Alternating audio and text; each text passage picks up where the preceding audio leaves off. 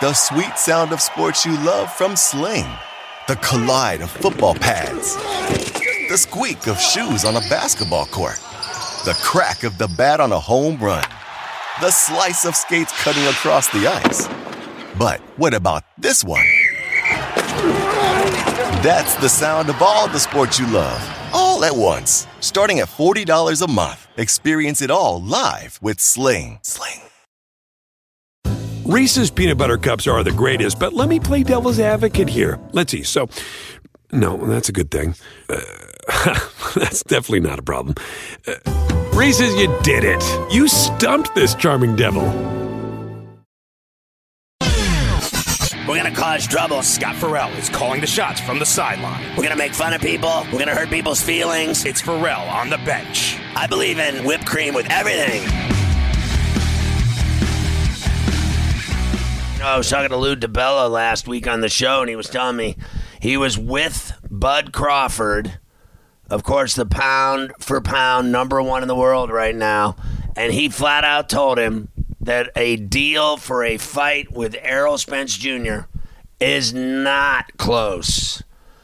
There are reports on ESPN that the two are closer than ever to fighting for the welterweight supremacy title. In other words, all of it. Like, who's the best welterweight in the world? We've been waiting for this. Remember, it was, you know, Mayweather, Pacquiao, and they, you know, never hooked up until it was too late. And these two are still in the prime of their careers. By the time Mayweather fought Pacquiao, it didn't matter anymore. So all 447 pound titles would be on the line in the welterweight matchup. And it's been a fight that people have been waiting for for years, forever for that matter. Spence Crawford has been anticipated like no other fight in boxing in like as long as I can think. Both of them are in the pound for pound top five rankings, and neither one of them has ever come close to losing a fight. So, why has it taken forever? Why haven't they cut a deal? What are we waiting for here? Spence is coming off a TKO win over uh, Yordenis Ugas, and Crawford stopped Shawn Porter uh, in his most recent fight. Everybody thinks it's the perfect time for the fight. Spence beat Ugas in April, and he had come back from surgery in August to fix his eye. He had a detached retina, and he won his third welterweight title. If he fights Crawford, it'll make an undisputed champion. And everybody thought that that was impossible. Crawford has the WBO title, while Spence has the other three belts the WBC, IBF, and WBA titles. So, what's been the problem up to this point? Well, first of all, it's Spence is in bed with Al Haymon and PBC, and they never like to do business, if ever, with Top Rank. And Crawford had been with Top Rank forever, but they parted ways after Crawford beat Porter back in November.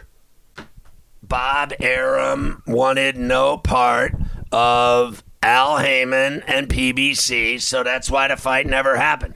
When Crawford broke free, that removed the blockade that was stopping the fight. Right now, you got Crawford as number one on the pound for pound list. Spence is at number three. Now, if they fight, the winner would be the undisputed pound for pound king of boxing.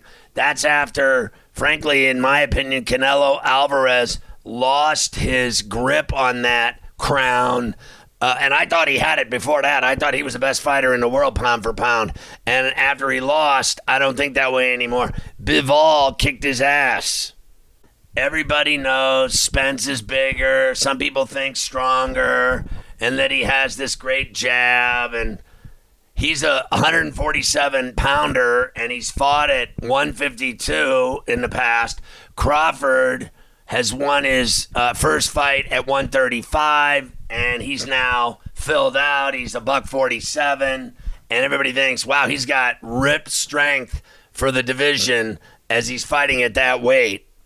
Everybody knows that Bud can throw from both hands. He can go southpaw or he can go the other way.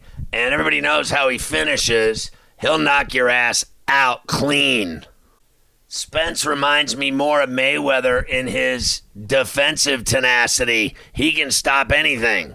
Now, everybody knows uh, these two are the only two that matter at that 147 weight. There's other guys out there, Ennis, Ortiz Jr., Thurman, Benn, etc. But let's face facts, none of them matter. You know, Bud Crawford turns 35 in September, and I mean, what are they waiting for? It's now or never. If they keep waiting for this fight to happen, he's going to be too old and nobody's going to give a damn. I've seen so many Spence fights. I was at the Mikey Garcia fight at Jerry's World in Dallas, and Spence pounded him, picked him apart, kicked his ass every which way, six ways till Sunday. He owned that fight. He won every single round and unanimously in the end. Against Ugas, he got the TKO easily. A lot of people think Spence will have a size advantage and that Crawford had to move up into the division after he was the junior welterweight champ. Spence has all this length and reach, power. He can do damage on the outside. And then you got a guy like Bud who can come in and throw down and throw hooks and get inside. Crawford counterpunched Porter all night in that fight against him and just did whatever he had to do. He kept his distance, but just kept landing shots even on the outside. Crawford does have reach, and he'll be able to connect with Spence no matter where he is in the ring. He's so great all over the ring in every area of the ring. A lot of people think that uh, Spence is too big for Crawford to be able to get inside and work against him. You know, there's a lot of other fighters. Inoue won that big fight against Donaire last week and kicked his ass in two rounds to do it. And some people think that he's the best pound for pound fighter in the world.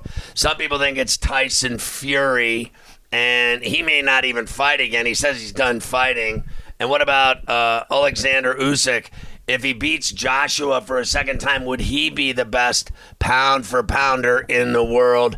But most people agree that the winner of a Spence Crawford fight, if it comes to fruition, would be the pound for pound king. Listen, I don't deny that Inoue had a gigantic win over Donaire last week in Japan, but look, I'm not, you know, with his third bantamweight title and knocking down Donaire twice and beating his ass twice. That's great and everything like that, but uh, I don't like the weight, the size as the best fighter in the world. I mean, this guy's proven everything at 108, 115, 118. Now you're talking about him at 122, and there's a lot better fighters in that division. But it's not big enough for me, to be honest, to be considered the best in the world of every fighter out there. I can't have it. He's not powerful enough. You know, I saw this story where they uh, showed the top new stars in boxing, guys that are on the up that haven't headlined a pay per view card, but soon enough they will. And they ranked them like this Ryan Garcia, the lightweight contender, was rated number one. And then Inoue, who just did it again in his big win over Donaire for the second time Shakur Stevenson was ranked number three, the unified junior lightweight champ. Then Teofimo Lopez, the former unified lightweight champ. He was on his way after beating Lomachenko's ass, but then lost to Kambosos, who just lost to Devin Haney. Kambosos was ranked fifth in this new star power list, but he just got worked over by Haney. Right before Haney at six is Josh Taylor, the unified junior welterweight champ. Then Haney is seventh. Haney has beaten Gamboa, Linares, Jojo Diaz, and then got the huge win over Kambosos. They ranked Mikaela Mayer, the unified women's junior lightweight champ, at number eight, which is impressive. Another popular fighter, a welterweight to keep an eye on that's uh, gaining in you know fandom and everything else, is the British fighter Conor Benn. He's 25 and one of the welterweight contenders and best fighters in that division in the world. Another guy they ignored was David Benavidez. He's a freak and he keeps winning big fights. He just kicked David Lemieux's ass, so I would have had him on that list for sure. I think the guy to keep an eye on, obviously, is Ryan Garcia. He's going to fight this Javier Fortuna, and then uh, that that's a guy that's a former junior lightweight champ. But the bottom line is is that Oscar De La Hoya is doing everything in his power to try to get Tank Davis to fight Ryan Garcia. And obviously, Oscar's got a lot of clout, a lot of money. Of course, he wants to sell Golden Boy Promotions, but he would love to get Gervonta Davis to fight his boy Ryan Garcia, and that would be a gigantic fight. But obviously, uh, the thing that, that disturbs me most about boxing is they never give the fans what we want to see.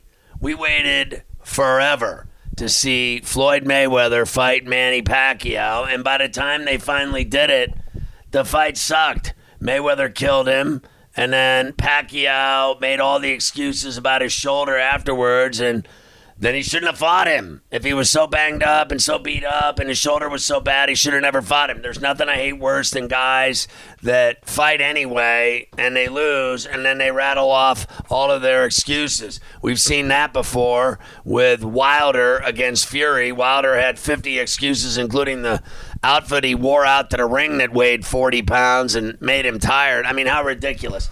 I want to see Bud Crawford and Spence fight. We've waited so long and put up with so much of their crap and all their lies and all the games and all the toying around with it, and they never come to terms. They never sit down and cut a deal. They never make the fight happen. And to hear Lou DiBella tell me that Crawford said they're not even close is absolute insanity because the whole world thinks they're really close to a deal right now. Everybody's even reporting it. ESPN was reporting it. But the bottom line is they still don't have a deal deal. I hope they make the fight.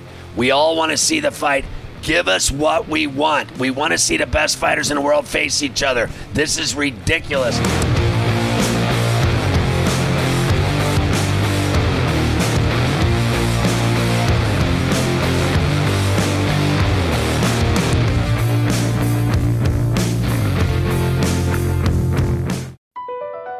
Across America, BP supports more than 275,000 jobs to keep energy flowing. Jobs like updating turbines at one of our Indiana wind farms and producing more oil and gas with fewer operational emissions in the Gulf of Mexico. It's and, not or. See what doing both means for energy nationwide at bp.com slash investing in America. Reese's peanut butter cups are the greatest, but let me play devil's advocate here. Let's see. So, no, that's a good thing. Uh, that's definitely not a problem. Uh, Reese's, you did it. You stumped this charming devil.